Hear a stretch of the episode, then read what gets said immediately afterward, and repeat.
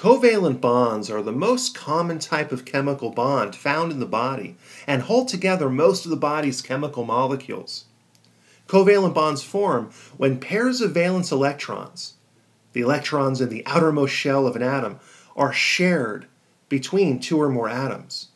The atoms can be of the same or different elements. One, two, or three pairs of valence electrons can be shared in a covalent bond. Compared to ionic bonds, covalent bonds are the stronger bond. The more electron pairs that are shared between the atoms, the stronger the bond. When pairs of valence electrons are shared between atoms, like this pair of electrons shown in red, the valence shells of both atoms are filled at least part of the time. This is what creates the strength of the covalent bond. As an analogy, think of a covalent bond as a strong handshake. Covalent bonds are named based upon the number of electron pairs they share. A single covalent bond forms when two atoms share one pair of electrons. An example of a molecule held together by a single covalent bond is hydrogen gas, which has a molecular formula of H2. A molecular formula is a convenient abbreviation for a molecule, but it doesn't tell us anything about the type of bonds holding the atoms together. This is where structural formulas come in handy. In a structural formula, we can represent covalent bonds by including straight line dashes between the chemical symbols for the atoms. Each dash represents one shared pair of electrons. The structural formula for hydrogen gas is H dash H, with one dash between the hydrogen atoms representing the single covalent bond.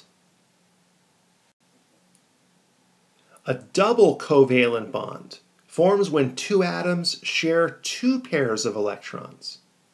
An example of a molecule held together by a double covalent bond is oxygen gas, with a molecular formula of O2.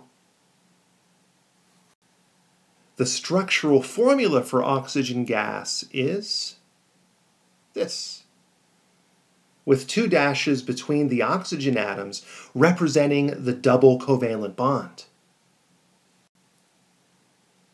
A triple covalent bond forms when two atoms share three pairs of electrons. This is the strongest type of covalent bond. An example of a molecule held together by a triple covalent bond is nitrogen gas, with a molecular formula of N2. The structural formula for nitrogen gas is written with three dashes between the nitrogen atoms, representing the triple covalent bond. Covalent bonds can form between atoms of the same or different elements. For example, a molecule of methane gas with the molecular formula CH4 contains a single covalent bond between the carbon atom and each of the four hydrogen atoms. Its structural formula is written as a carbon with four dashes between each of the four hydrogen atoms, with each dash representing one of the four single covalent bonds. An atom of carbon has six protons and six electrons. There are two electrons in its first electron shell and four electrons in its second shell, which is also its valence shell. Carbon can hold up to four more electrons in its valence shell for a maximum of eight. An atom of hydrogen has one proton and one electron. Its single electron is placed in its first and only electron shell, which is also its valence shell. Hydrogen can hold a maximum of two electrons in its first shell. In methane's four single covalent bonds, each hydrogen atom is able to share one pair of electrons with the carbon atom. In covalent bonds, electrons can be shared equally or unequally between two atoms. A nonpolar covalent bond forms when two or more atoms share electrons equally. Both atoms have the same level of attraction for the shared electrons. Methane is an example of a molecule held together by nonpolar covalent bonds.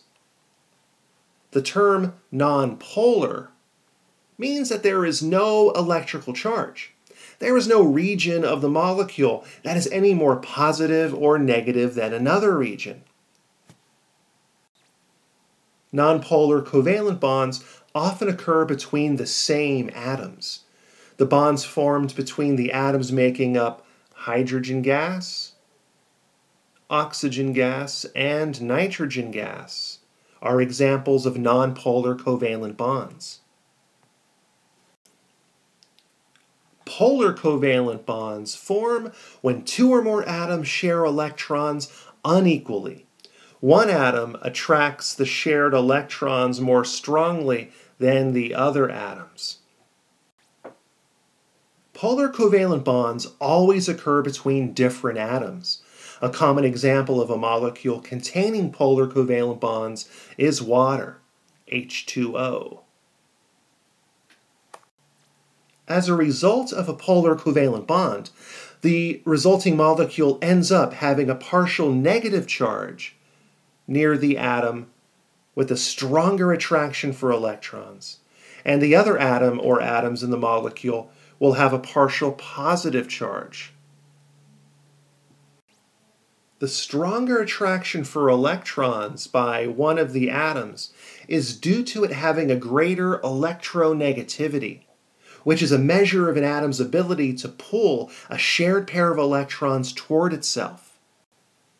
As an analogy, think of the atoms involved in a polar covalent bond as being in a tug of war, with the rope being the shared pair of electrons.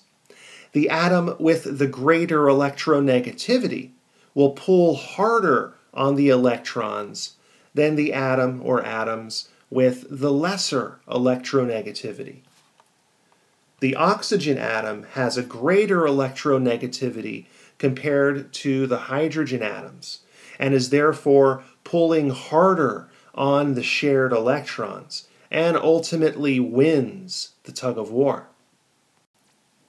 Because of its victory, the oxygen end of the water molecule has a partial negative charge, and the hydrogen end has a partial positive charge the water molecule's polar covalent bonds and resulting separation of negative and positive charge classify it as a polar molecule.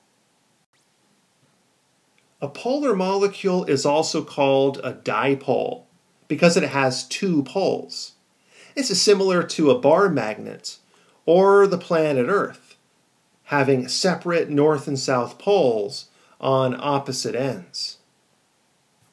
Because of this attraction for chemical substances having either a positive or negative charge, polar molecules such as water are excellent at dissolving a wide variety of molecules and ions.